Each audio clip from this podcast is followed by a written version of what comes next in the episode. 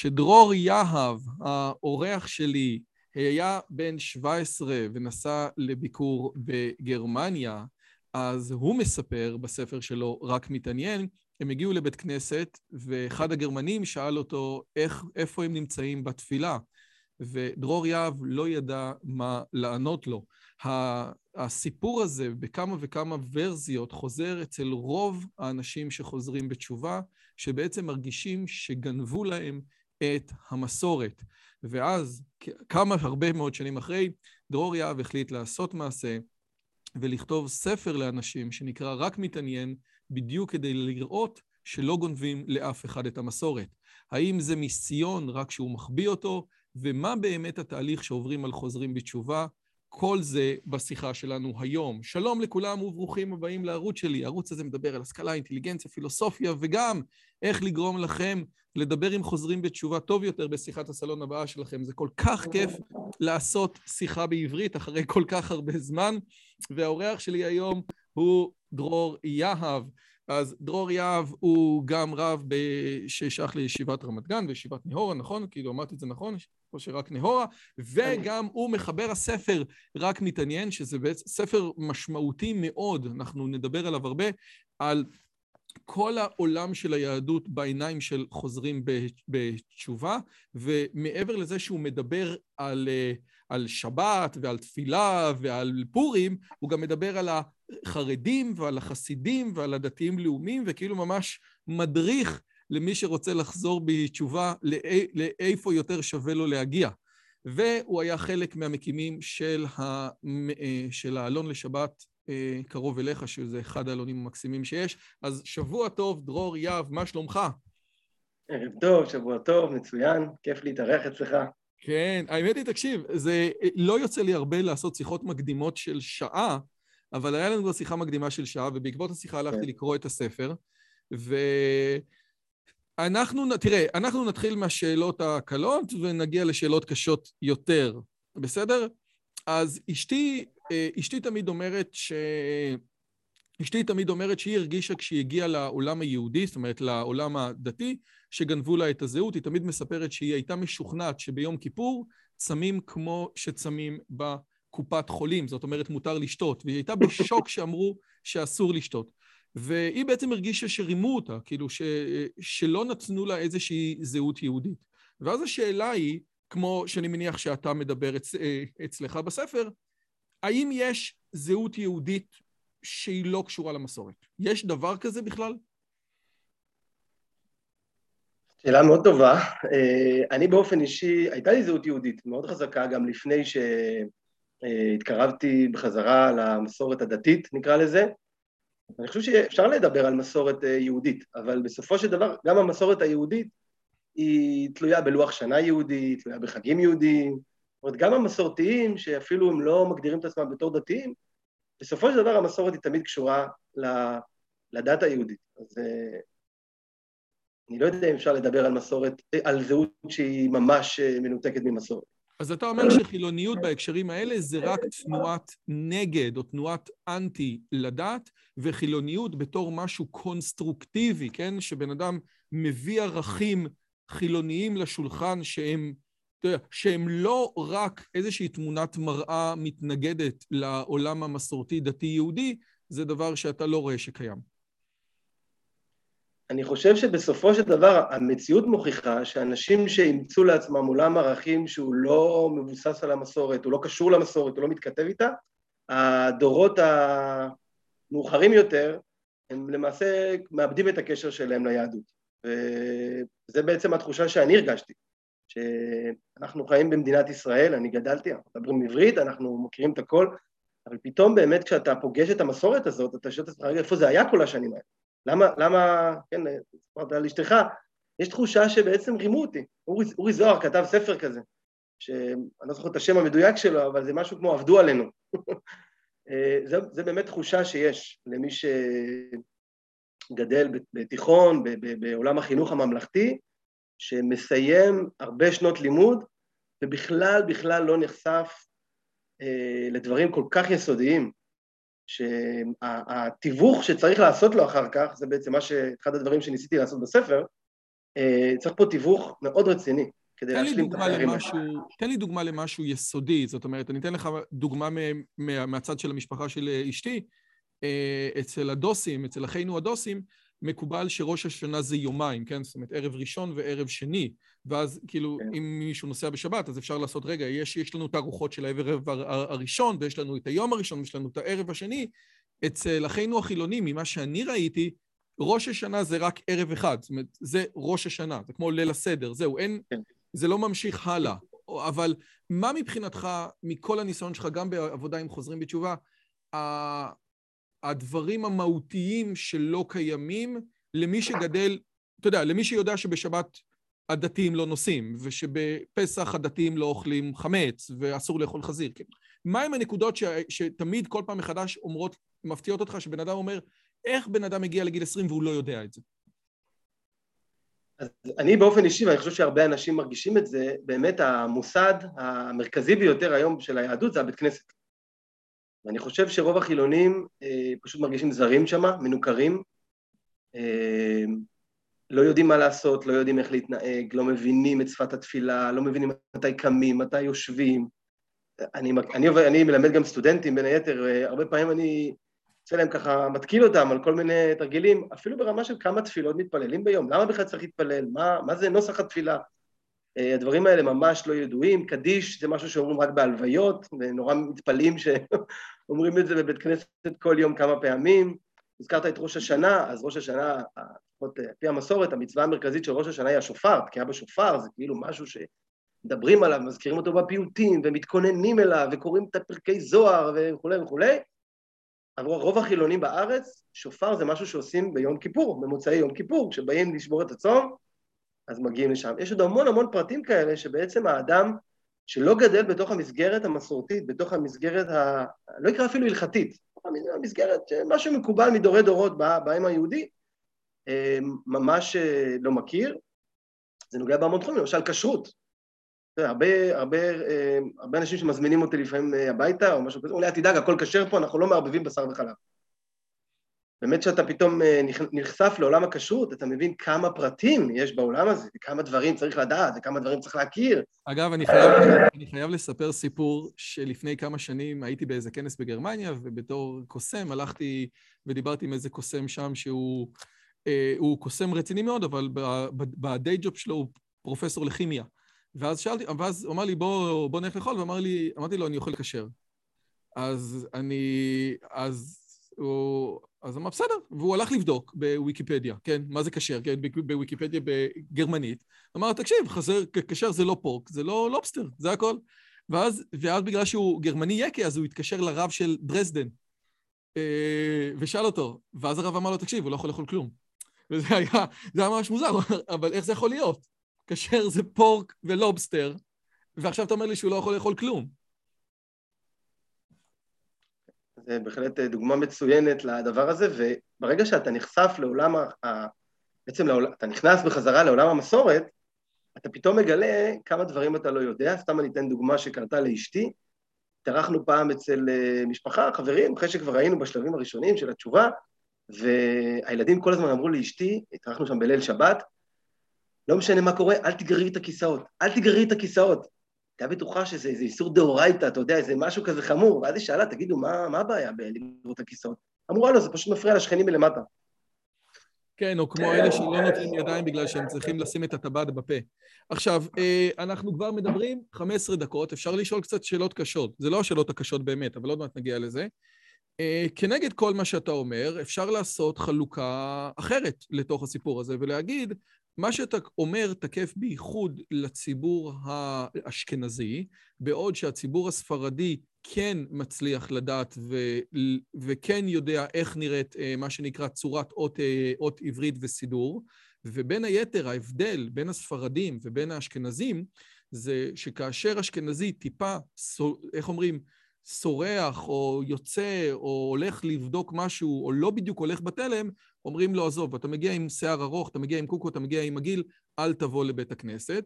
ואז יצא מצב שבעצם הציבור הדתי האשכנזי הוא-הוא שבמו ידיו לקח והעיף את כל הבנים שלו שיצאו מהמסגרות מבית כנסת, אמר להם, תקשיבו, זה לא מכובד שאתם פה, בעוד שהציבור הספרדי, שאצלהם זה בסדר להיות ערב שישי בתפילה ואחרי זה ללכת למסיבה, הוא כן הצליח למשוך את המסורת הזאת.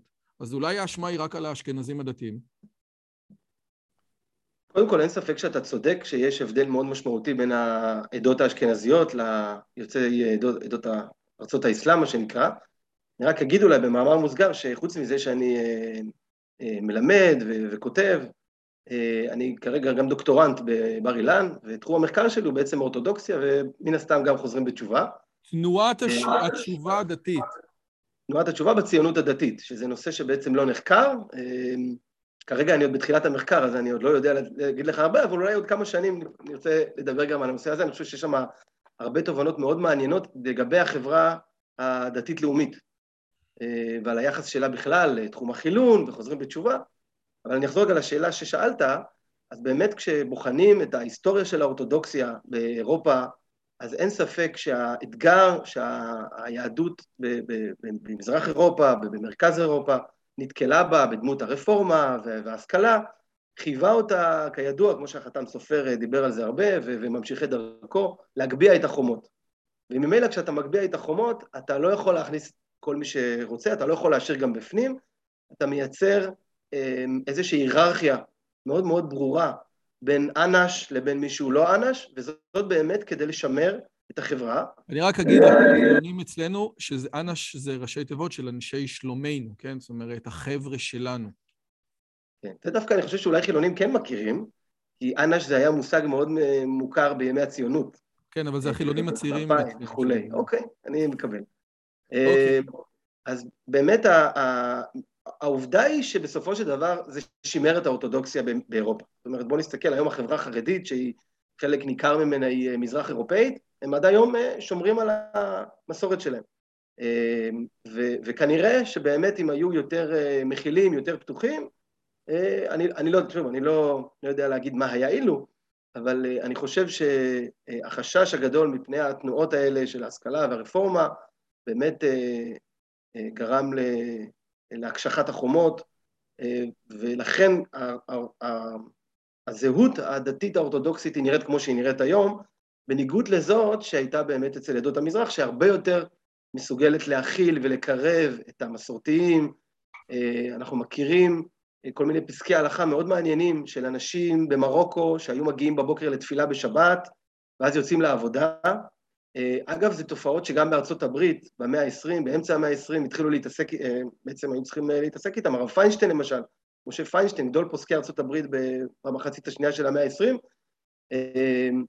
באמת עסק באוכלוסייה הזאת, שפתאום היא מצד אחד כן רוצה להישאר בתוך הקהילה, מצד שני היא לא בדיוק שומרת את כל המצוות, זה באמת דברים מאוד מורכבים. אבל אני, כן, אני חוזר רגע לישראל, ואני חושב שבישראל, אז סתם אספר לך קוריוז, שלפני אה, שנה, שנתיים, משהו כזה, חמותי מצאה בבוידם אה, מבחן שהיא עשתה בכיתה ג', אני מדבר על שנות ה-60, אה, בית ספר ממלכתי, יסודי, במרכז תל אביב, צפון, הצפון הישן של תל אביב. מבחן שאני חושב שאם היום ילד דתי היה עובר אותו בציון שהיא קיבלה, אני לא, לא יודע להגיד לך אם, אם זה היה באמת קורה. כלומר, מבחן ברמה מאוד גבוהה, עם, עם ציטוטים, היא צריכה לצטט ולזכור בעל פה, ואני חושב שהיום היו קוראים לזה הדתה או אני לא יודע מה. אבל באמת הדור של, של ההורים של, לא יודע, אני מניח שאנחנו באותו גיל פחות או יותר, הדור של ההורים, הדור, ודאי הדור של הסבים וסבתות, הם קיבלו חינוך מסורתי וחינוך שאפשר להם, אה, אתה יודע, בבית ספר התיכון של פעם היה שיעור תורה שבעל פה, אף אחד לא קרא לזה הדתה. כן, אבל ישמעו אוזניך אוי, כל... אה, אה, יש לך אה, זה? שנייה רגע, שנייה, אנחנו נעשה פה פאוז. עכשיו, לגבי המבחן תנ"ך של חמותך, הרי אתה אומר שתלמיד בתיכון או בבית ספר דתי לא היה מצליח לענות, אז אולי זה לא קשור כל כך לזה שזה חילוני או לא, אלא קשור לזה שהרמה פעם הייתה הרבה יותר משמעותית וגבוהה מאשר הרמה היום. זה ודאי נכון, ואני חושב שאתה מראה את זה יפה בחלק מהסרטונים שלך. ראיתי פעם סרטון שהקלטת על אה, יוסף קלאוזנר, כתלמיד כן. אה, באוניברסיטה. איפה אנחנו? למד יוונית. נכון, בוודאי שהרמה פעם הייתה יותר גבוהה, אבל אני מדבר כרגע רק ה... לגבי הזהות היהודית, אז אין ספק שהזהות היהודית היא, היא, היא היום ברמה הרבה הרבה יותר נמוכה, הידע, ההיכרות, ממה שהיה פעם. ואני חושב שזאת החוויה של הרבה אנשים שפתאום פוגשים את הדבר הזה, אולי בגלל זה באמת בדור של ההורים שלנו לא הייתה תנועה של חזרה בתשובה. כל כך משמעותית כמו שהיה אצלנו. אתה אומר מה שכמו שתמיד אומרים, רצינו עם של אפיקורסים וגיל... וגידלנו עם של עמי ארצות. עכשיו, אחד הדברים שאתה מדבר בספר, חוץ באמת מלהסביר איך הדברים האלה עובדים, ולא רק כמו שספרי יהדות בדרך כלל עושים, אלא גם את הרעיון הזה של, אתה יודע, אה, אה, אה, מה זה הקהילות השונות בעולם הדתי, את הקהילה הספרדית, את הקהילה החרדית, את הקהילה הדתית-לאומית, בצורה, אגב, באמת בצורה שהיא הוגנת. אני חושב שכל אחד נתת לו את, ה, את המקום בצורה הוגנת מאוד, כאילו, ואני רוצה, איך אומרים, להיתלות באילן גבוה, ולהקרין לך איזשהו, איזושהי תובנה שלפי דעתי היא מדהימה של יאיר ניצני. ותגיד לי מה אתה חושב עליה, רק שנייה נראה אם, אתה, אם שומעים את זה עם קול. אה, רגע, stop share, נעשה את זה עם קול. תובנה של יאיר ניצני שלפי דעתי היא תובנה מעניינת לגבי הכתות היהודיות השונות. שים לב. Hello and good evening to all the strange workers here in the studio and at home who are watching us. Today, you must understand what is the problem with the Jewish. You know, in Israel, we are a lot of Jewish, but there are three kind of Jewish. There are simple Jewish that you see a lot in the street, medium Jewish, and very, very Jewish. the simple Jewish, like me for example, we don't wear kippah on the head, okay, you know, kippah. The medium Jewish people wear a kippah that is knitted, you know. They have a special small pin to attach the kippah to the hair, okay? So you see, it is good for me that I'm a medium, not a medium Jewish, because the wind would blow the knitted kippah off my head. now, the very, very Jewish, they wear a black hat, always. Always black hat. Now, if you, okay, for example, you are not Jewish, and you want to become, like me, for example, simple Jewish, you must first become very, very Jewish, and only after, when the rabbis are not looking, you become simple Jewish.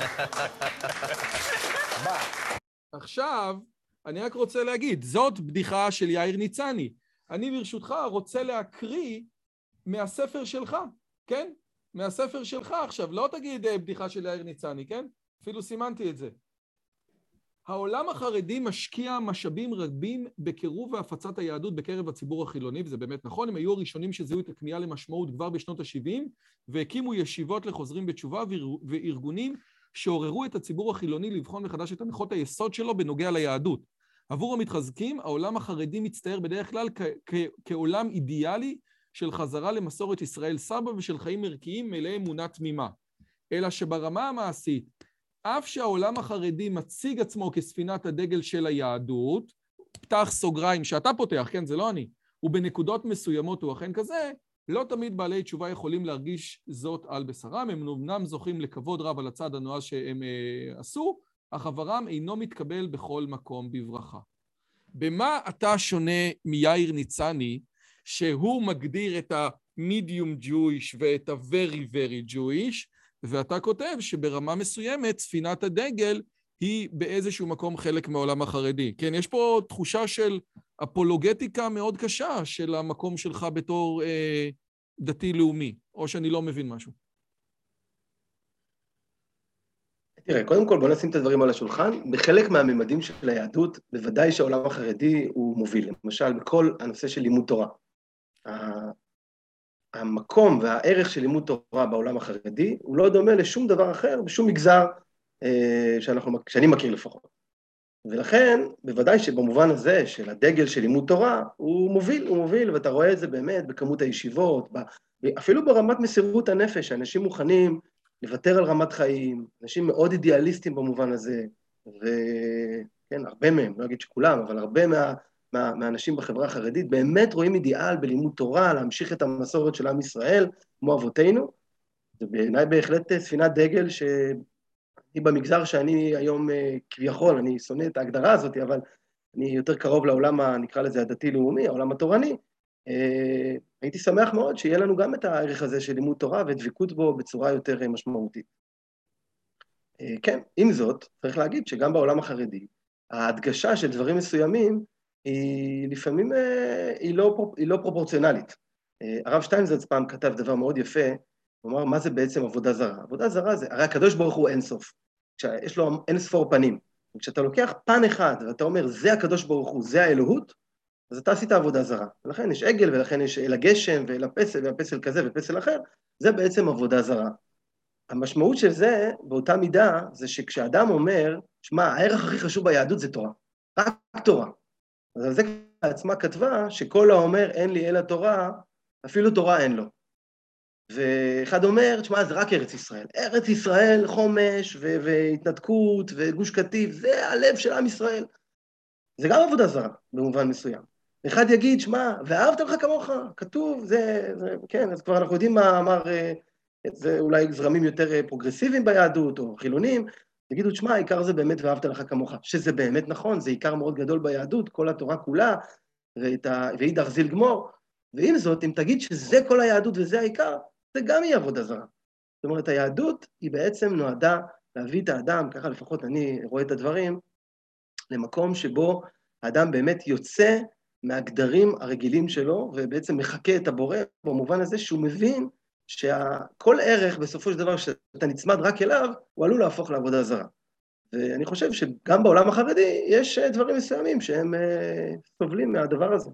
עכשיו, שנייה רגע, אני חושב שהנקודה שאנחנו מעלים פה היא באמת נקודה מרתקת, כי במשך שנים הציבור הדתי-לאומי אה, מרגיש גם כשלעצמו איזשהו... אתה יודע, הרי הכינוי מזרויכניק, כן? שזה מה שנקרא המזרחי, כן? הדתיים הלאומיים בעולם החרדי הוא כינוי גנאי, כן? כן? ממש כינוי גנאי, אה, עד שאנדרדוס, כן? כאילו, אפילו, אפילו אנדרדוס, כן? ותראה, אם אני, אם אני מרפרנס את אנדרדוס, אז זה כבר ודאי... זה ודאי... שיר. יהיה, כן, המזרויכניק זה באמת איום ונורא. זה האלה ש... זה הקידוש club, ולך תדע לאן אנחנו יכולים להידרדר. מהצד השני, באמת, ה... יש פה איזשהו משהו שהוא נורא מעניין, כן? זאת אומרת, יש פה איזשהו עולם חרדי שברמה מסוימת, כן? ברמה מסוימת, חלק מהערכים שלו, חלק מהערכים שלו עדיין מתכתבים עם הרפורמה ועם ההשכלה של המאה ה-18 וה-19, והדבר הזה יוצר בעיות שהן מאוד מאוד, שהן אינטרינזיות, שהן מהותיות, כן? אני לא רק מדבר על פרשת חיים ולדר ככלל, אלא בכלל על הרעיון, הקונספט של לימוד תורה, כן? מיכאל אברהם עכשיו בטרילוגיה שלו, בחלק השלישי בעצם אומר, אנחנו צריכים, אתה יודע, בעולם שבו, בעולם שבו אני לא יודע מה, לצורך העניין, יש לך את פרויקט השו"ת, אז ההגדרה של מה זה גדול בתורה צריכה להסתכל, אתה יודע, צריכים לחשוב על זה אחרת. זה באמת נכון שמגניב לראות מישהו עושה מבחן סיכה, כן? זה אה, תוקע סיכה בתלמוד ואומר שלושה דפים מהסיכה הזאת, אה, הסיכה נחתה על האות הזאת, כן? אבל האם באמת זה גדלות בתורה? זאת אומרת, עושה רושם שהרבה פעמים יש התרפסות אה, ולא רק במובן הזה שבאים לרב קנייבסקי לקבל ברכה, כן? אלא התרבסות של הציבור הדתי-לאומי שהוא מבין שהוא לא באמת זה. אפילו אתה כותב בתור רב בציבור הדתי-לאומי, הוא באיזשהו מקום ספינת הדגל, וזה באמת מתקשר עם, עוד פעם, ממה שיאיר ניצני אומר, כן, הציבור החילוני רואה בחרדיות את ה-very Jewish. אם אנחנו נמצאים על סקאלה, אז יש חילוני, דתי, חרדי, כן? ואולי אולי אתה אשם בזה, זאת אומרת, אולי אתה בתור חלק מהדוברים של הציונות הדתית, אתה אשם בזה שאתה, אתה יודע, אתה אשכרה כתבת את זה בספר שלך, שאתה לא מנסה לבוא ולהגיד, לא, יש פה חרדיות ודתיות, וכל אחד הולך לכיוון אחר, אבל הם לא, ב, אבל, אבל הם לא ככה, הם ככה. והדבר הזה הוא, הוא, הוא שאלה קשה, לפי דעתי, לא? אז קודם כל אני אגיד שבאמת, אה, על פי הסטטיסטיקות שיש, אה, זה דבר מאוד מעניין, אני גם אציין את זה בספר, על, על, אין לנו סטטיסטיקות מובהקות, אבל על סמך הערכות של הרבה אנשים, 70 אחוז מהחוזרים בתשובה פונים לעולם החרדי. וככה היה במשך, אה, מדברים כבר על תנועה שנמשכת 50 שנה, אז פחות או יותר 50 שנה זה, זה פחות או יותר המצב, ואני חושב שבשנים הראשונות היה הרבה הרבה יותר נהירה לעולם החרדי. וזה באמת בגלל שהאדם שנכנס ומחליט כבר לאמץ את הדפוסים של המסורת היהודית ומחפש את הקדוש ברוך הוא, רוצה ללמוד תורה, אז הוא באמת נכנס לעולם שלוקח את זה באקסטרים. זה מאפיין הרבה חוזרים בתשובה אה, בשנים הראשונות, מה שנקרא תקופת האורות, אנשים שהם ממש כמו סוג של התאהבות, הם גם לא רואים אה, את הפגמים של החברה שהם נכנסים אליה, הם רואים רק את הדברים היפים. יש מאמר מאוד יפה ברשת, של הרב, הרב דן, דן טיונקין, שהוא בעצמו חוזר בתשובה, והוא אה, גם עומד ביחד עם הרב עופר גיסין, הם הקימו איזשהו מרכז לבעלי תשובה שנקרא מענה לפני כמה שנים.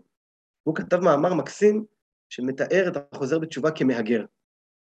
מהגר שמגיע לעולם חדש, אני פעם רציתי לכתוב על זה איזשהו מאמר, אולי זה עוד יקרה, שהכותרת שלו תהיה מהגרים ליד הבית. כי זה לא מהגרים מעבר לים. אתה יכול להישאר פה ממש בשכונה שלך, באזור שלך, בארץ שלך, זו אותה שפה, זה אותו, אותו רחוב, אבל אתה כבר עשית תהליך של הגירה, אתה בעצם שייך לחברה אחרת. אתה רואה את עצמך, אתה מזהה את עצמך עם דברים אחרים, והשנים הראשונות של החוזרים בתשובה אה, הן באמת שנים מאוד קשות. מצד אחד, אתה באמת, אה, א', אתה נכנס לעולם שאתה לא מכיר בו כלום. אתה לא מבין את השפה, אתה לא מבין את הניואנסים.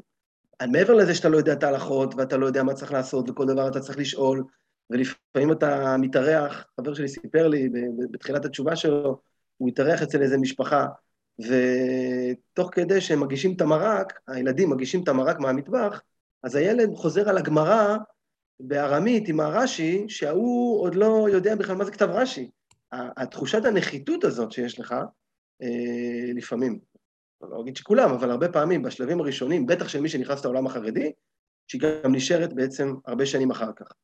אמ, וזה ממש כמו מהגרים, זאת אומרת, בשנים הראשונות אתה ממש אה, מרגיש מחוץ לזה, אחר כך, אחרי כמה שנים אתה כבר יותר מתאקלם, אחר כך אתה גם כבר רואה את הפגמים של החברה שאתה נמצא בה, ואז אתה בעצם מחפש איזשהו איזון, איזון בין הדברים. אבל אני חוזר רגע לשאלה שלך לגבי העולם החרדי, כן, אני חושב שהעולם החרדי הוא מושך את החוזרים בתשובה. גם אני, אגב, התחלתי בהתחלה, אה, עשיתי איזה ככה תנועה לעולם החרדי, ואני הייתי מפקד בצבא, הרומן שלי נגמר בעקבות אה, אה, אירוע מסוים, שישבתי בכולל עם החברותא שלי. אה, לא הייתי חרדי, אבל בוא נגיד, זה היה המסלול, זה כבר היה די ברור שלשם החבר'ה הולכים. למדתי עם החברותא שלי, והיה יום לפני יום הזיכרון, היה ג' באייר, לא יודע, זה בדרך כלל תמיד זז, אז אני לא זוכר את התאריך. אז היה יום לפני יום הזיכרון, ושאלתי אותו, אוקיי, מה קורה מחר? אז הוא אומר לי, לומדים, מה זאת אומרת? מחר לומדים רגיל. אמרתי לו, תשמע, מה לומדים? אני, יש לי אזכרות של אה, חיילים שלי שנהרגו בצבא. אני הולך, אתה יודע, אני הולך להיפגש עם המשפחות, אני הולך לזה. אמר לי, תקשיב, הכולל פה פתוח. אם אתה רוצה, תבוא, אתה לא רוצה, אל תבוא. ואני זוכר ששם היה לי איזשהו סדק ראשון, שאמרתי, רגע, אבל אני, אני הייתי קצין בצבא. זה, זה חלק מהעולם שלי. זה חלק ממי שאני. מה, אני עכשיו צריך לוותר על כל הדבר הזה? לא רק ברמה של מי שהייתי, אלא ברמה שבאמת אני מאמין בזה. אני באמת מאמין זאת אומרת, יש בי צד uh, שקשור למדינת ישראל, קשור לארץ ישראל, ואני לא רוצה לוותר על החלק הזה. וכשחוזרים בתשובה הרבה פעמים נכנסים לעולם החרדי, הם בעצם נדרשים לוותר על, ה, על החלק הזה.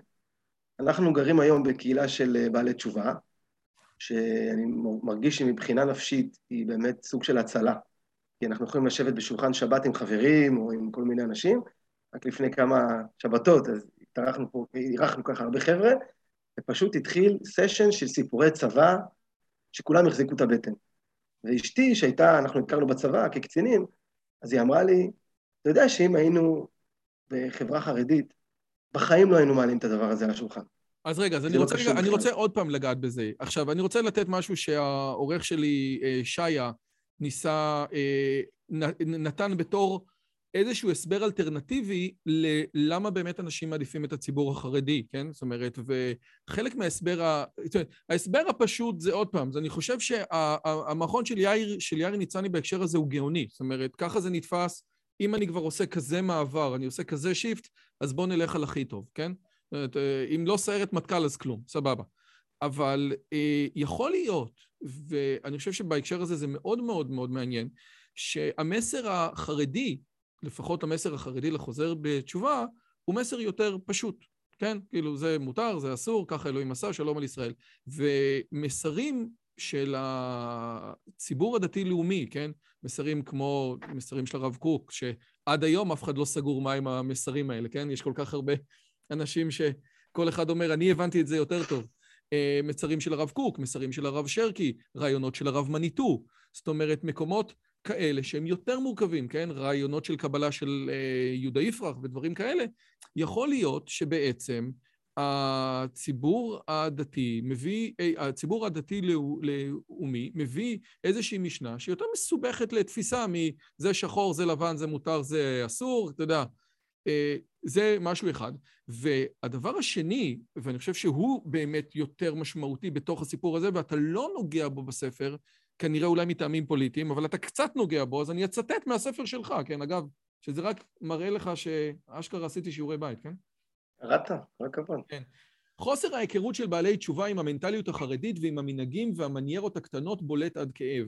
בעולם החרדי קיימת נורמות, התנהגות, נורמות התנהגויות ברורות למדי, ומי שמגיע מבחוץ נתפס מיד כנטע זר.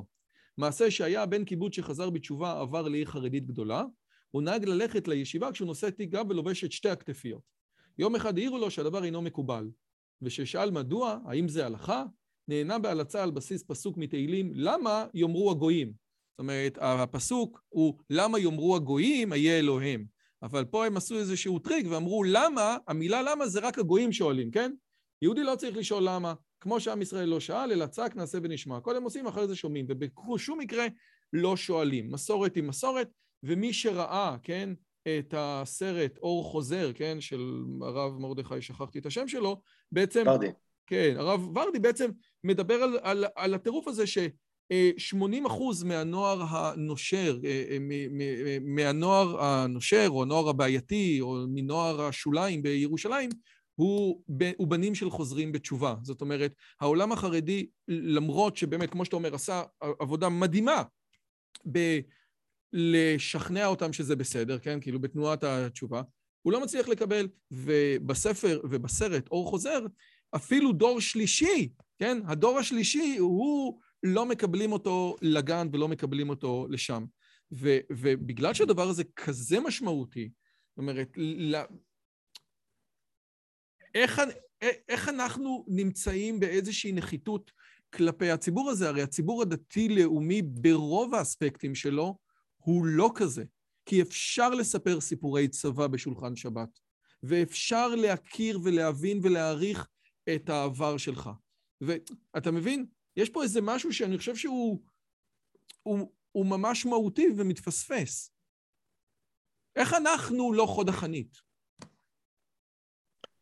שאלה מצוינת, אני אנסה לענות עליה. אה, אני, אני אתחיל רגע עם השאלה הראשונה ששאלת, אולי ההגות הדתית-לאומית היא יותר מדי מורכבת. אני זוכר שפעם ישבתי עם אה, אביתר בנאי, הוא סיפר שהוא קורא אה, ספר שנקרא "יש לך כנפי רוח", ספר נהדר שמלקט פסקאות של הרב קוק בנושא של העצמי, חיפוש העצמי, החיזוק העצמי, ו... והוא אמר לי, תקשיב, זה, זה פשוט ספר מדהים, זה מחיה אותי וכולי. ואז שאלתי אותו, זה היה אחרי שהוא כבר היה איזה 10-15 שנה בתשובה, אמרתי לו, תגיד, אם היית קורא את זה בשנה, שנתיים, שלוש, העשר שנים הראשונות שלך בעולם התשובה, גם היית חושב שזה ספר שמחזק אותך? הוא אמר לי, הייתי מעיף את הספר הזה מכל המדרגות. ואני חושב שהמסר שהוא רוצה להגיד, אני מאוד מזדהה איתו אגב, שכשאדם עושה תנועה של תשובה, יש בזה שבירה של האישיות. אתה, אתה לא חייב לעשות את זה, אבל זה קורה באופן טבעי. הרבה פעמים יש תנועה שאתה בעצם פתאום מחפש איזושהי זהות, זהות אחרת, אתה מחפש מי אתה בעצם. ובאמת המעבר הזה לחיפוש הזהות הוא, הוא הרבה פעמים כרוך בקושי נפשי לא פשוט, כמו של הגירה במובן מסוים. ואז כשעכשיו יבוא מישהו ויגיד לך, תשמע, כמה אתה נפלא, כמה אתה חזק, כמה אתה נהדר, כמה בעצם מה שאתה כבר עושה זה בסדר גמור, אתה לא פנוי בכלל לשמוע את הדבר הזה. ובאמת, אחרי כמה שנים, כשאתה מתבגר ואתה פתאום עברת כבר את התהליך הראשוני של ההגירה, פתאום לשמוע את המסרים האלה של הרב קוק ואת המסרים ש, של גדולי הרב שרקי ואחרים, אה, הם באמת, אגב, גם הרבה פעמים זה קורה לאנשים שנכנסו לעולם ליטאי שזה כאילו העולם של עולם הישיבות, הלמדני, ופתאום מגלים את עולם החסידות. רק דוגמה, דיברנו קודם על אורי זוהר, הוא בעצמו בשנים האחרונות התחיל לשמוע, התחיל לדבר הרבה ולומד את כתבי החסידות, רבי נחמן ושפת אמת, דברים שכאילו בעולם הליטאי זה לא מקובל ללמוד אותם, הם מדברים הרבה על הנפש ועל החיפוש של האדם וכולי, והוא אומר לי, תקשיב, זה, זה, זה, זה נפלא, כן, אפילו בתוך העולם החרדי יש כתבים שאתה בעצם לא מכיר. לא רק כתבים, אני רק אחדד, אני רק אחדד. אחד הדברים שמדהימים בעיניי, הספרים של הרב קוק נקראים ש"ס לבן, כן? זה, זה בעצם, אלה ספרים שלא תמצא בשום ישיבה, לא חרדית, לא, לא ליטאית ולא חסידית, אבל אתה גם יכול לדעת שיש ספרים של חב"ד, ספרים מעולים, כן? של האדמו"ר, של ה... יש להם שישה אדמו"רים קודמים, כן? אה, של הריי"צ וכל מיני דברים כאלה שלא תמצא בישיבות כאלה. ובעצם שהייתה לי פה שיחה עם uh, בני בראון, שהוא באמת אחד המומחים הגדולים במחקר לחברה החרדית, הוא בעצם אמר משהו מעניין, הוא אמר, החברה החילונית, וזה מה שאתה מספר, לא נותנת את החופש בחירה, כי אתה לא יודע שום דבר, כן? כאילו, אתה צריך שגרמני יבוא אליך בגיל 15 ובעצם יזעזע את העולם שלך, כי אין לך מושג. החברה החרדית גם לא נותנת לך בחירה מכמה וכמה אספקטים. א', אתה לא חשוף לשום דבר, ודבר שני, יש איזושהי כפייה, כי לא מתנהל אף פעם שיח, כן? לא היה פה באמת שיח עם רבנים חרדים, אפילו כמו שהרב זמיר כהן לא מביא אליו אנשים, שאגב, שלערוץ שלו קוראים הידברות, כן? אין שם הידברות במובן הדיבייטי, כן? של המילה, רגע, בוא נראה, אולי זה צודק, אולי זה צודק, שום... אה, ומי שהכי נותן את החופש ואת הבחירה האמיתית לילדים שלו, זה הציבור הדתי-לאומי. עכשיו, ראינו בקורונה, שאתה יודע, יש כל מיני מחקרים על זה, שאתה יודע, ש, שכמות האנשים שיוצאים בשאלה מהמגזר החרדי זה פחות או יותר 15 אחוז, וזה מתחלק למסורתי, דתי וחילוני, וזה היה עוד לפני הקורונה, ואחרי הקורונה, אתה יודע, אחד הדברים שגם היה בכתב העת צריך עיון, שאחד הפחדים הגדולים ביותר של הציבור החרדי בקורונה היה שעכשיו הם בלי מסגרת, זאת אומרת, הם בלי מסגרת, הם לא יכולים, אתה יודע, אין לנו בעצם איזשהו מקום שבו אנחנו יכולים להתמודד אל מול החילוניות. ואני חושב שאחד הדברים שמכון מאיר עשה בצורה בלתי רגילה, זה באמת לתת איזושהי התמודדות אמיתית, רצינית, אל מול החילוניות, אל מול המודרנה, אל מול המדע. וזו העבודה של הרב שרקי. אני הקטן מנסה לעשות את זה בערוץ שלי, ויש ו- ו- ופה אני מגיע אולי ב- ב- באמת לשאלה של שעיה, עושה רושם שחלק מהציבור, חלק מה, מהרבנים בציבור הדתי-לאומי בעצם לוקח את הקו החרדי בעצם של סגירת החומות, כאשר יכול להיות, עזוב במהות, האם זה נכון או לא נכון, אלא בפרקטיקה יכול להיות שה... ה, אתה יודע, שזה לא אופורטוניסטי עבורו. זאת אומרת, האם יכול להיות שאנשים כמו הקו שבין היתר ישיבת רמת גן מביאה או מובילה של, אה, איך אומרים, להגביה את החומות, יכול להיות שהקו הזה פועל לרעתם, אתה יודע, שלוש, ארבע, חמש שנים מהיום. טוב, אז הצגת אותי בתור אחד הדוברים של הציונות הדתית, אבל אני באמת לא מרגיש שאני דובר, למרות שאני אומנם מעורב, אני קשור להרבה רבנים, ואני אה, מאוד שמח על זה גם. תראה, הבעיה לא המרכזית, אני חושב... לא, אז אם, סליחה, אז אני, אז, קודם כל, דבר בשם עצמך. אם אתה אגב רוצה לדבר על, ש... על, על, על, על דברים מבחוץ, זה מקסים. אם אתה חושב שהדברים העובדתיים, כן, הטענות, העובדה שנתתי הן לא נכונות, אני אשמח שתגיד לי, תקשיב, אתה לא צודק? זאת אומרת, בכיף, רק מה שאתה רוצה. אוקיי, okay. במקרה, אה, הרב יהושע שפירא, שהוא ראש ישיבת רמת גן, ואנחנו, אני ככה קצת קשור איתו וקרוב אליו, אה, הוא פנה אליי לפני שנה וחצי בערך וביקש ממני אה, לערוך מחקר על מחקרים בנושא נשירה בעולם הדתי-לאומי ובעולם החרדי. נושא שמאוד מדברים עליו כבר המון המון שנים, אבל יש המון מחקרים, המון סטטיסטיקות, ובעצם אף אחד לא ממש סגור מה, מה בדיוק הנתונים. אמ, הנתונים ש... אפשר גם לשחק עם המספרים, סליחה שאני נכון, מפריע, אבל... אפשר כי... לשחק עם המספרים. מה שאתה יודע, ההגדרה של חרדי של הממשלה זה מי שהיה שנתיים בישיבה קטנה, ו... ו... ויש המון אנשים חילונים שנמצאים בציבור הדתי-לאומי. אה, אני מכיר ב... ב... ביישוב שלי המון חילונים שהולכים לבתי ספר דתיים לאומיים כי הם בתי ספר יותר טובים, ואז הם נהיים חילונים, אבל לא כי הם מרדו במסורת אבא, אלא דווקא בגלל שהם נשארו עם, המסורת מהבית. אז יש באמת המון אפשר נכון. לשחק פה עם המספרים לאן שרוצים. נו, אז לאן אתה הגעת נכון. עם המספרים וזה, שלך? וזה באמת מה שניסיתי לעשות, לבדוק את המחקרים האלה ובעצם לראות מה הקו המ- המכנה המשותף ומה אפשר להפיק מהם. שבאמת הם התבססו בעיקר על הגדרה עצמית, כלומר לא, בת, לא בתי ספר ולא מוסדות חינוך, אלא באמת מה אנשים מגדירים, ולא משנה באיזה כיוון אתה מסתכל, הפערים הם מאוד מאוד משמעותיים. אנחנו מדברים על, אני לפחות הערכתי שהנשירה בעולם הדתי, נשירה הכוונה היא אנשים שגדלו, שטוענים, אני גדלתי בבית דתי, והיום אני או דתי, אני או חילוני או מסורתי, אבל בעצם אני כבר לא מגדיר את עצמי בתור בן אדם דתי. אה, מדובר על כ-35 אחוז מהציבור. זאת אומרת, כל בן אדם שלישי שגדל במערכת החינוך הדתית, או יותר נכון, לא נכון, שגדל בבית דתי, כעבור 10, 12, 15 שנה, 20 שנה, הוא בעצם כבר לא רואה את עצמו חלק מהעולם הדתי.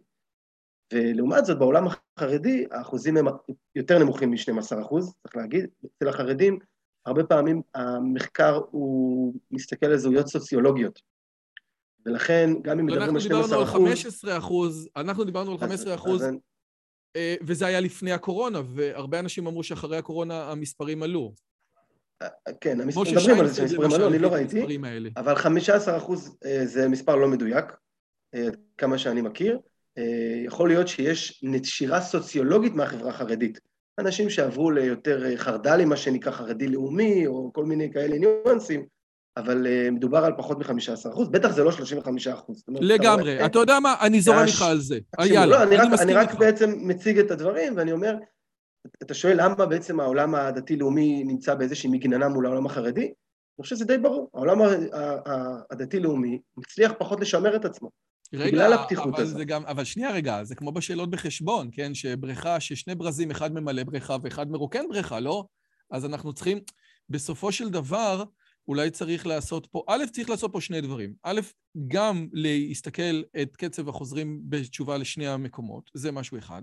והדבר השני, גם לו יצויר שאתה צודק, ולפי דעתי המספרים נוטים לכיוון שלך, ויש יותר נשירה מהציבור הדתי-לאומי מאשר הציבור החרדי. אני מסכים, בין היתר בגלל זה שהציבור הדתי יותר פתוח לעולם, כן? והציבור החרדי, עד כדי כך הוא סגור, שגם מי שנמצא בתשובה 30 שנה במאה שערים, עדיין לא יקבל שידוך טוב, הוא יקבל שידוך של בעלי תשובה.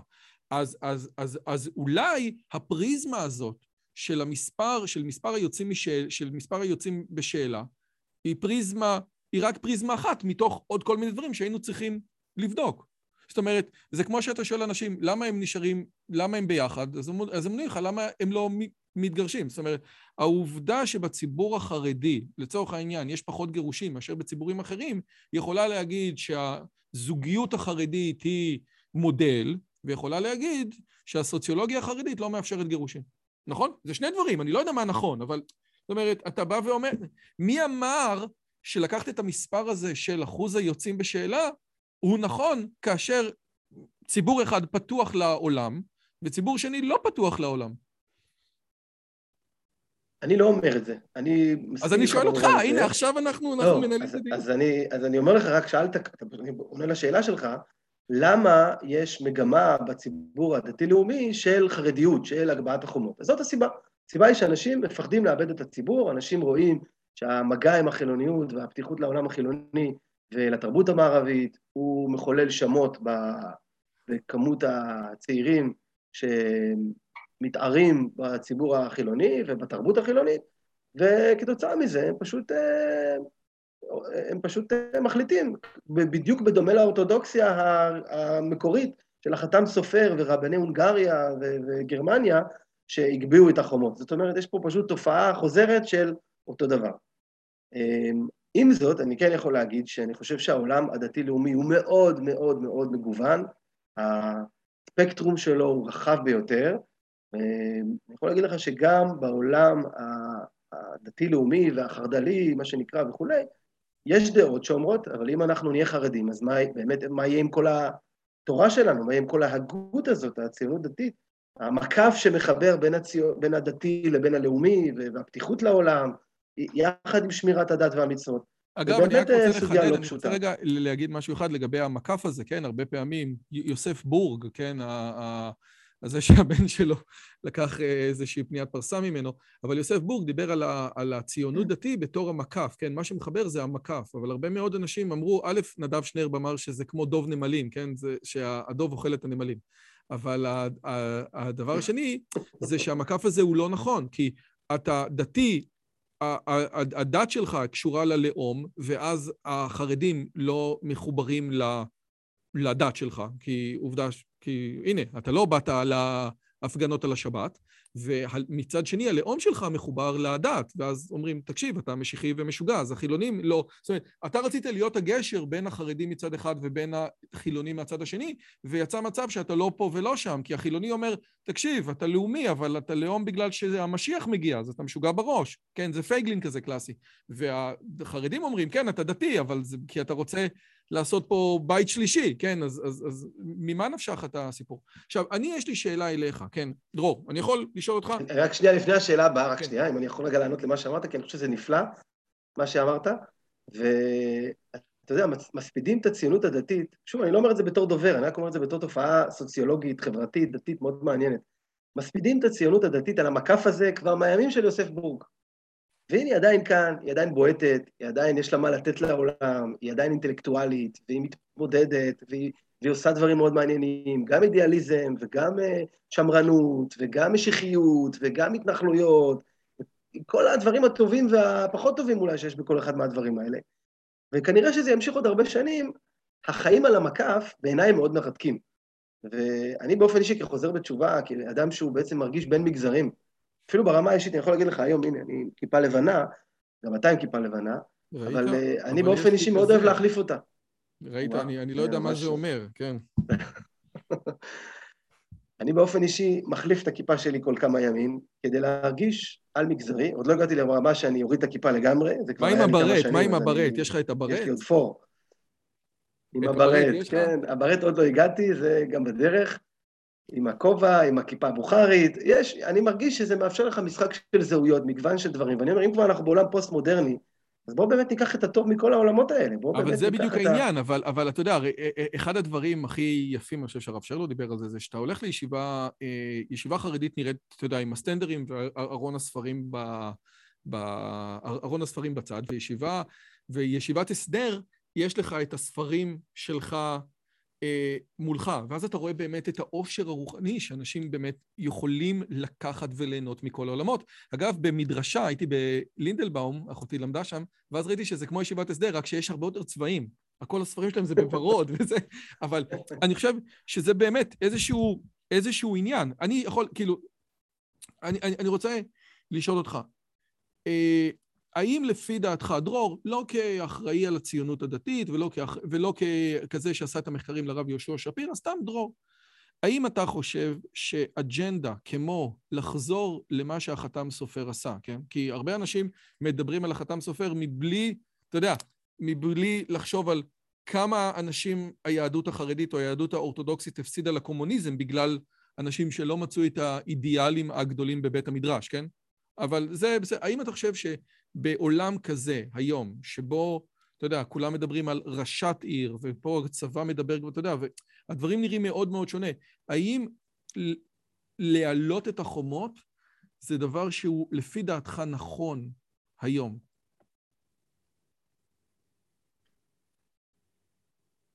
באופן אישי אני חושב שזה לא נכון. שאלה נוספת, אני... שאלה נוספת, האם לפי דעתך האידיאל, האידיאל, כן, האידיאל שלך, הוא חברה נפרדת או חברה מעורבת צנועה? טוב, זו שאלה שהיא פחות קשורה לשאלה הקודמת. אבל... אני חושב אבל שהיא כן באיזשהו מקום קשורה, מכיוון שאני רק אגיד כאילו איפה זה בא לידי ביטוי, זאת אומרת, האם באירוע של בר מצווה, האם הישיבה זה בנים לחוד, בנות לחוד, או הישיבה בצורה צנועה, זאת אומרת, חברה אה, אה, אה, חברה מעורבת צנועה היא חברה שבין היתר אתה אומר, אוקיי, הגברים ונשים בעצם שייכים או, או, או, או הם חלק מתוך המגזר או המרחב הציבורי, ואתה יודע, אם, אם אני באוניברסיטה, אם אני באוניברסיטה מתנהג בצורה מסוימת או לומד ביחד עם נשים, ואם אני בעבודה עובד ביחד עם נשים, אז גם בבית, גם במרחב הקהילתי שלי, הייתי שמח שלבנים ולבנות יהיה את המקום הזה ביחד. הרי אתה יודע, כל אחד... כשהבת שלי באה אליי ואמרה לי, רגע, אני כהן, אז למה אני לא מברך את כהנים? או למה אני לא אומר תנים זמירות? אתה יודע, זה כל מיני דברים שאמרת, טוב, זה דברים של שמאלנים, כן? אבל פתאום אתה שואל את זה לגבי הבת שלך, רק שנייה, אבל למה אני מאחורה? למה אני לא חלק מתוך הסיפור הזה, כן? זה משהו ש... איך אומרים? הבת של רש"י לא שאלה אותו, וכנראה את רש"י זה לא עניין, אבל, אבל, אבל אם הבת שלך כן תשאל אותך, זאת שאלה אמיתית, כן? זאת אומרת, אתה לא היית רוצה בשום פנים ואופן מורה למתמטיקה לבת שלך שחושב שבנות לא מסוגלות ללמוד חשבון, והיינו רוצים, אתה יודע, שהעולם הדתי של בנות לא יהיה נכה יחסית לעולם הדתי של בנים. או שאתה רואה את זה אחרת.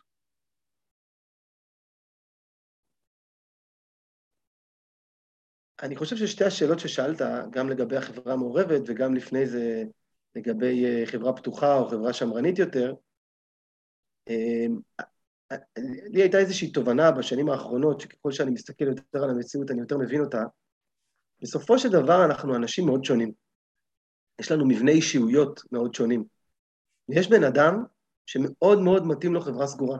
זה מאוד מתאים לו, והוא צריך את זה, כי זה שומר עליו וזה עוזר לו, לא רק שומר ברמה הדתית, שומר על הנפש שלו, זה מאפשר לו, הוא צריך את הבהירות הזאת, הוא צריך את הברור הזה. ואם תזרוק אותו עכשיו לחברה שהיא פתוחה, והיא, אתה יודע, פוסט-מודרנית, והכל פתוח וכולי, זה יבלבל אותו, זה, זה לא יוביל אותו למקום טוב, זה לא יוסיף לו חירות בעולם. מצד שני, יש הרבה אנשים שהסגירות והשמרנות והצמצום של עולם המוחין, של הספרות שהם יכולים לצרוך, הם, הם עושים להם רע מאוד, והם באמת לא מאפשרים ליכולות להגיע לידי ביטוי. אני חושב שזה אותו דבר גם לגבי השמירה בין, ההפרדה בין המינים. יש אנשים שההפריה ההדדית המעורבת הזאת יכולה לעשות להם מאוד טוב, והם גם ברמה של הצניעות, כמו שאמרת.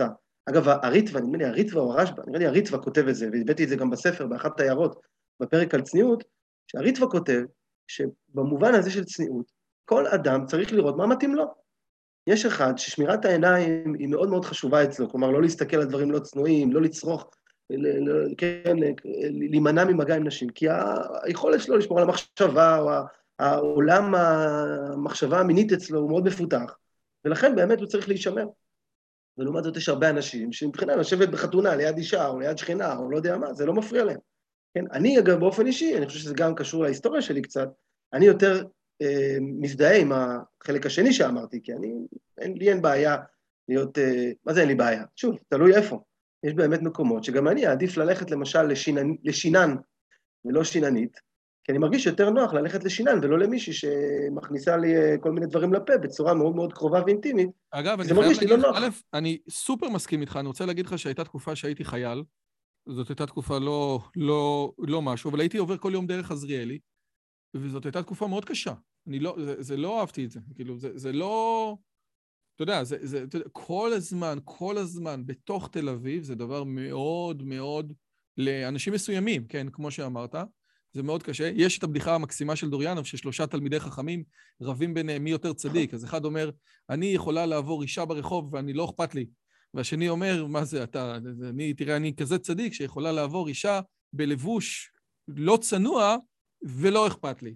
אז השלישי אומר להם, חבר'ה, האישה לא צנוע, לא רק יכולה לעבור, יכולה לשבת עליי, לא אכפת לי, להפך, אני נהנה מזה. כן, אז, אבל זה באמת נכון, ואולי השאלה הזאת, כאילו אולי האמירה שלך מובילה אותי לשאלה, אז בעולם שהוא חרד"לי מצד אחד, שהוא דתי-לאומי, אבל שהולך לאקסטרים, כן?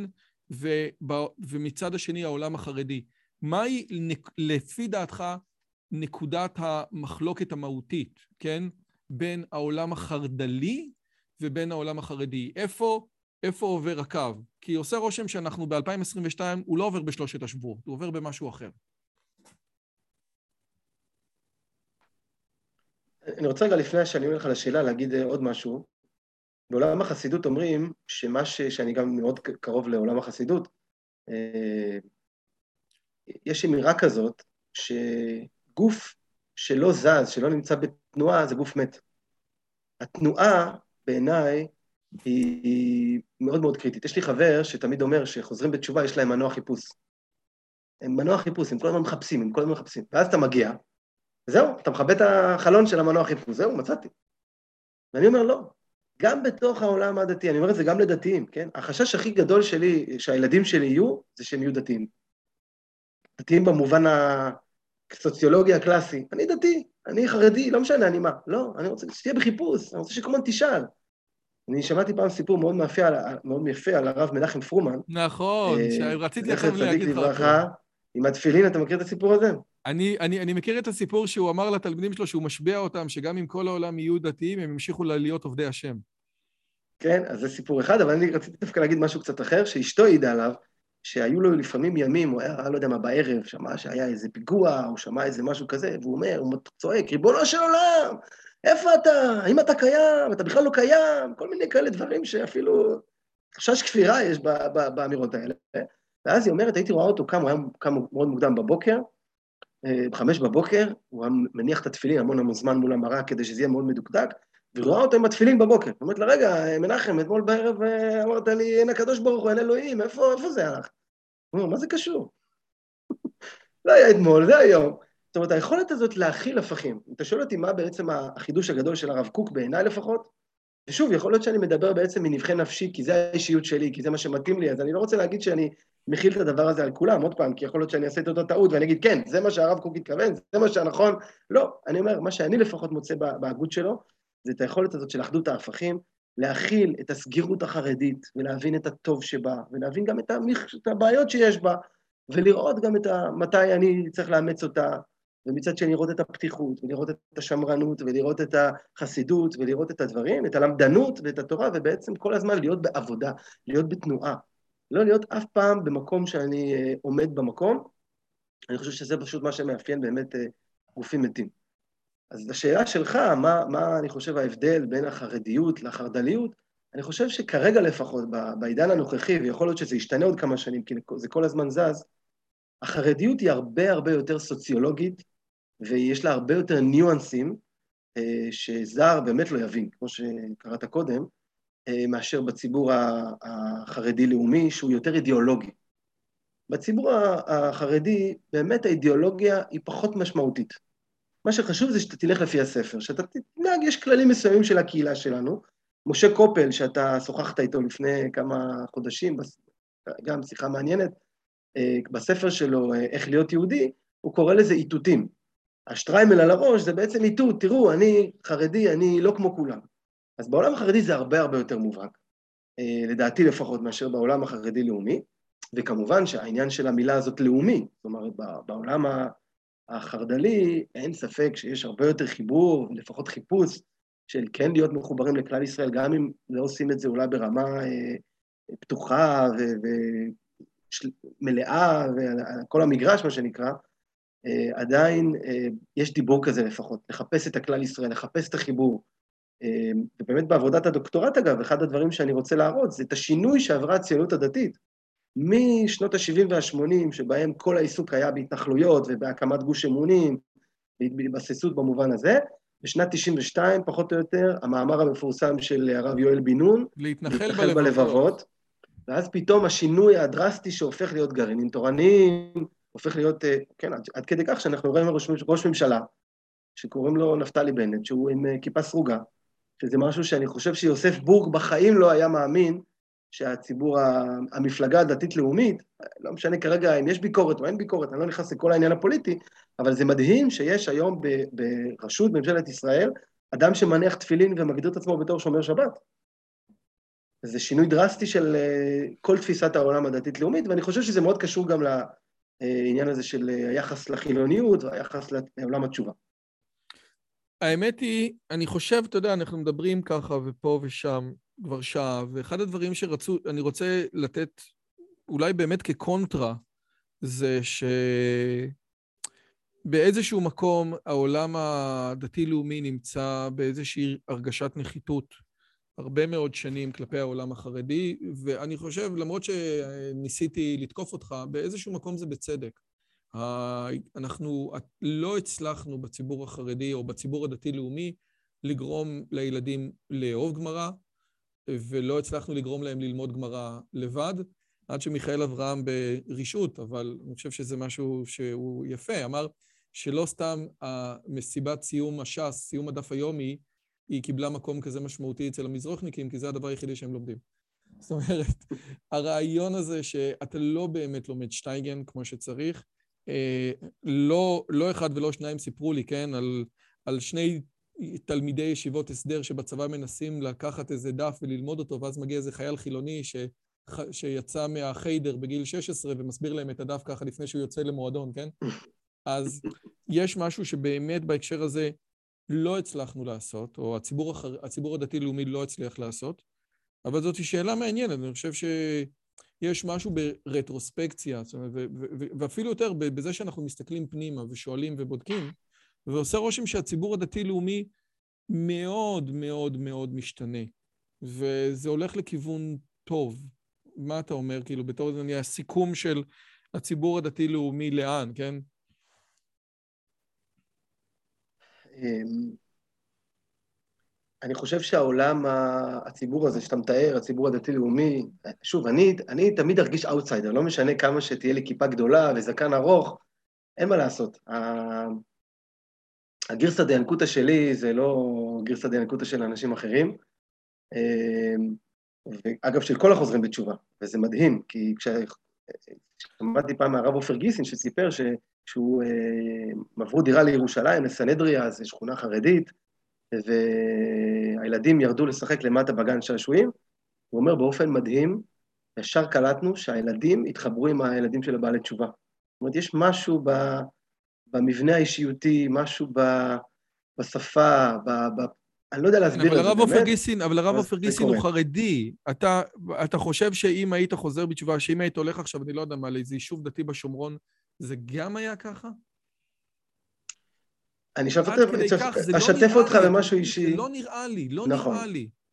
זה לא זרות, זה לא זרות, אבל תראה, זה כמו מהגר שאין מה לעשות. אתה אף פעם לא, אתה תעבור עכשיו לארה"ב, גם אם תהיה שם 20 שנה, אתה תמיד תהיה ישראלי, אתה תמיד תהיה אה, ישראל, זה לא, זה לא, זה לא ישנה. לא, אבל איזה מבטא יש לך אצל המזרוחניקים? באמת זה מעניין אותי. אם, אה, כאילו, אתה יודע, כמה זמן לקח ללמוד את כל השירי שבת? באמת אני שואל, מה, אם תגיד לי אצל, ה, אצל העולם החרדי, שבאמת הוא, הוא כל כך סוציולוגי, כמו, ש, כמו שאתה אומר, אני מקבל. אבל אתה יודע, אשתי הגיעה מתוך בית חילוני, איך אומרים, מהדרין. אני חושב שהיא השתלטה באיזשהו אופן, כן? וכאילו, מה, מה לפי דעתך? תן לי נקודה שבחצי שנה האחרונה הרגשת זרות, שלא, שלא שייכת לתוך עולם חרדי, אלא שייכת לתוך עולם דתי-לאומי. באמת מעניין אותי. אני אתן לך דוגמה. אה, כל הסיפור עם יונתן פולארד. מי, מי שלא מכיר את העולם הציוני הדתי-לאומי, הוא לא מכיר את הסטטוסים ואת העיסוק שיש בכל ה... הוא באמת נחשב לדמות נערצת אצל הרבה אנשים. כן? אני לא שופט לכאן או לכאן, אני רק אומר, העניין הזה של החיבור הלאומי, הריקוד גלים למשל, אני, אני לא שם בכלל, בכלל לא, זה לא, זה לא, זה לא אני. אה, וכשהבת שלי, שהיא כבר מתבגרת, והיא אומרת לי, אבא, אני יכולה ללכת להפגנה לחומש ולהפגנה לזה ולזה, אני... כן, אני בן אדם, אני מאוד אוהב את ארץ ישראל, אני אמרתי לך, הייתי קצין בצבא, אני מחובר. זה לא השפה שלי. וזה בסדר גמור, אני לא, לא חייב, זה לא חייב להיות השפה שלי, אבל אה, כן, יש פה אה, דברים אישיים שאני עדיין מרגיש קצת בחוץ. אה, אז גם בציבור הדתי-לאומי אני חושב ש, שזה יכול להיות, אם כי אין ספק שה... אני פוגש לפעמים חברים שהתחלנו את התהליך ההתקרבות ליהדות ואת התשובה ביחד, והם הלכו לעולם חרדי, ואני ככה עשיתי אחורה פנה והגעתי בסוף לקהילה ולמגזר אחר. אה, כן, חשוב להגיד, גם אני רוצה אולי להגיד, באמת, ראוי לציין את זה שאני גר ברמת גן, בתוך קהילה נפלאה שנקראת נהורה, שהיא בעצם קהילה שרובה מורכבת מבעלי תשובה. והחיים האלה ביחד, כן, זו לא קהילה סגורה, כל אחד, כמובן, כולם מוזמנים, אבל אין ספק שזה מאפשר אה, דברים יבוא שם דתי, הוא ירגיש לא בנוח. לא, דווקא זה, זה... הדבר המדהים שקורה שם, זה באמת, אני חושב, האותנטיות. היכולת להיות פתוח. ודווקא יש הרבה חבר'ה חרדים מבני ברק וכולי, שהם כבר נהיו חלק מאיתנו, כן, הם לא גרים אולי בתוכנו, אבל הם באים ומגיעים ולומדים ומתחברים, אה, והם אומרים, בבני ברק יש לי את ה... הם קוראים לזה הקופת חולים של החסידות, כן, הם דואגים לי לכל הדברים, הקופת חולים, אבל כשאני באמת רוצה לדבר עם אנשים, אני באמת רוצה להיפתח, אני רוצה להתוועד, אני רוצה להתפלל, אז אצלכם אני מרגיש שזה נמצא. אז אני לא בא פה לחלק שבחים, אני רק אומר שזה באמת אה, אה, משהו אחר. יש לי חבר אה, חרדי שגר בצהלה והילדים שלו לומדים בבני ברק, אז הוא אמר על זה, זה ליהנות מכל העולמות. ואני חושב שבאמת, אני חושב שבהקשר הזה זה באמת נכון. זה כמו שאתה הולך לצ'ונט ביום חמישי ב- ב- בערב, או הולך, אני לא יודע מה, לוויז'ניץ. מעבר לפולקלור, לעולם החרדי, יש הרבה מאוד מה לתת. אה, אני חושב גם באיזשהו מקום בלימוד, שוב, אם אני מתעלם רגע ממה שמיכאל אברהם אומר על זה שצריך לעשות אדפטציה למונח גדול הדור, אבל מי ששומע את הפודקאסט הזה, את השיחה בינינו, ומתעניין וחושב וזה, שידע שמבחינה, אתה יודע, שווה לראות את הסרט אור חוזר, ואני חושב שהציבור הדתי-לאומי, כמו שאתה אומר, שהוא מאוד מאוד מורכב ומאוד גדול, ואפשר למצוא שם, אתה יודע, מנעד כמעט אינסופי, מהכי ליברל עד הכי פחות ליברל, זה באיזשהו מקום אולי תהיה אלטרנטיבה, לא. הרבה יותר טובה לחוזרים בתשובה, שירגישו שם איפשהו בבית, בטח ובטח ובטח לדור שני. אז אני חושב שזו איזושהי אמירה שכן חשוב להגיד, אה, ולא הייתה בספר כי הספר היה יותר אה, מאוזן, אבל אני חושב שזאת אמירה שהיא חשובה מאוד למי שנמצא נכון. בתהליך. היא דווקא מופיעה, היא באמת מופיעה בסוף הפרק של הקהילות, יש את היחס לחוזרים בתשובה, ואז אני באמת עובר קהילה-קהילה, כן, הנה, אמרנו את זה בדיוק, על הזה. שקשה לציבור החרדי, אבל אני, ואני, כשראיתי את הדברים מאור חוזר, לא ידעתי שזה מגיע ל, ל, לדור שלישי. אז אני חושב שבהקשר הזה, זה, זה, יש משהו שבאמת הציבור הדתי-לאומי יכול להיות גאה בו, על קבלה אמיתית של אה, בהחלט. חוזרים בתשובה. טוב, וואו, דרור אני יהב. רוצה אולי ברשותך להגיד עוד משהו, תגיד. כי חשוב להגיד אותו. אני לא יודע אם המאזינים שלנו הרגישו שעולם התשובה והחזרה בתשובה זה כאילו איזה משהו מאוד מאוד מפחיד ומאוד גדול ומאוד אה, קשה, אה, שאתה נכנס לעולם, כן, אני תיארתי את זה ככה בצורה אולי אה, מפחידה אפילו לשבור חלק את מהאנשים. הנפש, לשבור את הנפש, אתה כן, אמרת. כן, לשבור, אגב, זה דבר נפלא שאני חושב שקורה. אתה באמת מבין כמה אתה מלא בגאווה, כמה אתה מלא בעצמך, אתה פתאום צריך קצת להתרוקן, ואיך אומרים, שהקדוש ברוך הוא נכנס למקום שנותנים לו להיכנס, כשאתה מלא בעצמך, אתה באמת לא יכול לתת לאף אחד להיכנס, גם, גם ביחסים שבין אדם לחברו, וגם עם אשתך, וגם עם הקדוש ברוך הוא וגם עם אנשים אחרים. אבל אני כן רוצה להגיד שבסופו של דבר, החוויה הזאת, ואולי אני חוזר לנושא שאיתו התחלנו, החוויה הזאת של החזרה לזהות היהודית, חזרה למקורות. אני זוכר שאחד הדברים שמאוד מאוד ריגשו אותי בתחילת דרכי, הייתה שלאימא שלי אה, יש את המחזור לראש השנה של סבא שלי, עליו השלום, ואנחנו כל שנה בראש השנה, אימא שלי אה, מצרים, כל שנה זה מסורתי, אתה יודע, עושים את הברכות ואת הדברים וזה, לא שומעים שופר, אבל עושים את הברכות בליל ראש השנה, שמברכים על התפוח בדבש ועל הרימון ועל כל הדברים. ואני זוכר ששנה אחת לקחתי את המחזור הזה, עליתי לחדר בסוף הסעודה ופשוט פתחתי אותו והתחלתי לקרוא את הטקסט, ונתקלתי שם במסכת ראש השנה. יש בהרבה מחזורים בראש השנה, אז לומדים, מנהג ישראל ללמוד מסכת משניות, מסכת ראש השנה. זו הייתה פעם ראשונה שאני חושב קראתי טקסט של משנה. הייתי אז בן 17 או בן 18, לא יודע מה, ואני זוכר פשוט שהרגשתי כאילו המילים האלה, זה איזו שפה עתיקה שאני חיכיתי לה כל החיים שלי. ארבעה אוקיי. ראשי שנים, ורבן גמליאל, ורבן, ש... כל הדיבורים האלה, זה פשוט, הרגשתי כאילו אני חזרתי הביתה. ואני רוצה להגיד שאחרי כל הקשיים האלה, ואחרי כל הזה, כי זה באמת לא קל להיות יהודי, לא משנה באיזה מגזר אתה. גם חילוני זה לא קל להיות, בוא נגיד את האמת. אמ, בסופו של דבר, החיבור מחדש לזהות היהודית, אני חושב שהוא אולי הבשורה הגדולה של הדור שלנו. אנחנו עברנו הרבה מהפכות בהיסטוריה היהודית, ועברנו הרבה דברים, ואני חושב שאנחנו נמצאים עכשיו באמת במהפכה חדשה, שהיא אומרת שאנחנו חוזרים לשורשים שלנו, לא מתוך כפייה, לא כי אנחנו חייבים, לא כי מישהו מכריח אותנו, אלא אנחנו עושים ברית מילה כי אנחנו אוהבים את הקדוש ברוך הוא ואנחנו אוהבים את המסורת שלנו, ואנחנו אוהבים את השבת, ואנחנו רוצים להתחבר לתפילה, ואנחנו רוצים להביא את עצמנו. ואני חושב שהעובדה שהיום הפלייליסט הכי, שני השירים הכי מושמעים בארץ זה של שי ריבו וחנן בן ארי וכל הדברים האלה, הם מעידים שבאמת קורית פה כבר איזושהי מהפכה, ואיזשהו רצון של אנשים באמת להתחבר. אני רק אומר שלפעמים החיבור מחדש, התלבטתי בהתחלה לקרוא, איך לקרוא לספר. בסוף אנחנו רק מתעניין, כי הרבה פעמים כשאתה פוגש כל מיני אנשים שנמצאים בשלבים הראשונים של התשובה, אז אומר לך, מה, אתה חוזר בתשובה? לא, לא, לא, אני רק מתעניין. אתה מפחד נורא להגיד שמי יודע כבר מה יחשבו עליך, או, או. אז uh, השם הראשון היה להתחבר מחדש. אני ככה מרגיש שהרבה אנשים רוצים להתחבר מחדש לשורשים שלי, אמנם אני לא יודע איך עושים את זה, אז באמת ניסיתי לתת את המדריך הזה אה, לאנשים שרוצים לדעת מה, מה עומד בפניי, מה צריך לדעת, מה כדאי לדעת, מה, מה צריך לעשות. אה, אבל בעיניי זו תופעה מדהימה, שעם ישראל חוזר לשורשים שלו, ואני מאמין שעוד יצאו מזה דברים מאוד גדולים. אז הנה, רק מתעניין, אני רק אגיד לכם בהקשר הזה שיש כאלה שלא רוצים לדעת שום דבר, וזה בסדר גמור, אבל יש אנשים שהם אנשים משכילים, וזה אנשים שמקשיבים עכשיו, ואנשים שמכירים את האימפרטיב הקטגורי של קאנט, ואנשים שיודעים מתי דקארט נולד ומתי הוא מת, ואנשים שמכירים את התיאוריה של ניטשה, ואותם אנשים שמכירים כל כך הרבה בספרות העולם ובמלחמות העולם, ויודעים על, על קרב תרמופילאי, ואז אתה שואל אותם שאלה, רק שנייה, אבל מה היה קודם היסטורית, חנוכה או פורים, או מי זה הלל הזקן? פתאום מרגישים, רק רגע, אבל איך יכול להיות שאפילו ברמת המתעניין, יש לי כאלה חורים? איך יכול להיות שאני מכיר את לותר ואת אה, יאן הוס, כן?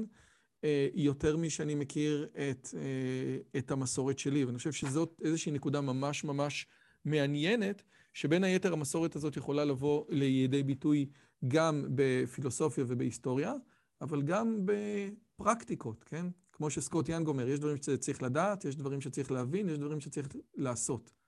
אז יש פרקטיקות שהן פרקטיקות יהודיות, שלא הופכות אותך להיות דתי, אלא פשוט הופכות אותך להיות חלק מתוך העולם הזה. אז דרור יהב, תודה רבה. הספר רק מתעניין, נמצא בחנויות הספרים, ויש לך גם את הפודקאסט, ומי שנמצא בבתי כנסת ועדיין לא מבין מה רוצים ממנו בתפילה, מוזמן לקחת את העיתון קרוב אליך ולקרוא אותו. תודה רבה, היה מהמם. תודה רבה, לילה טוב. ביי.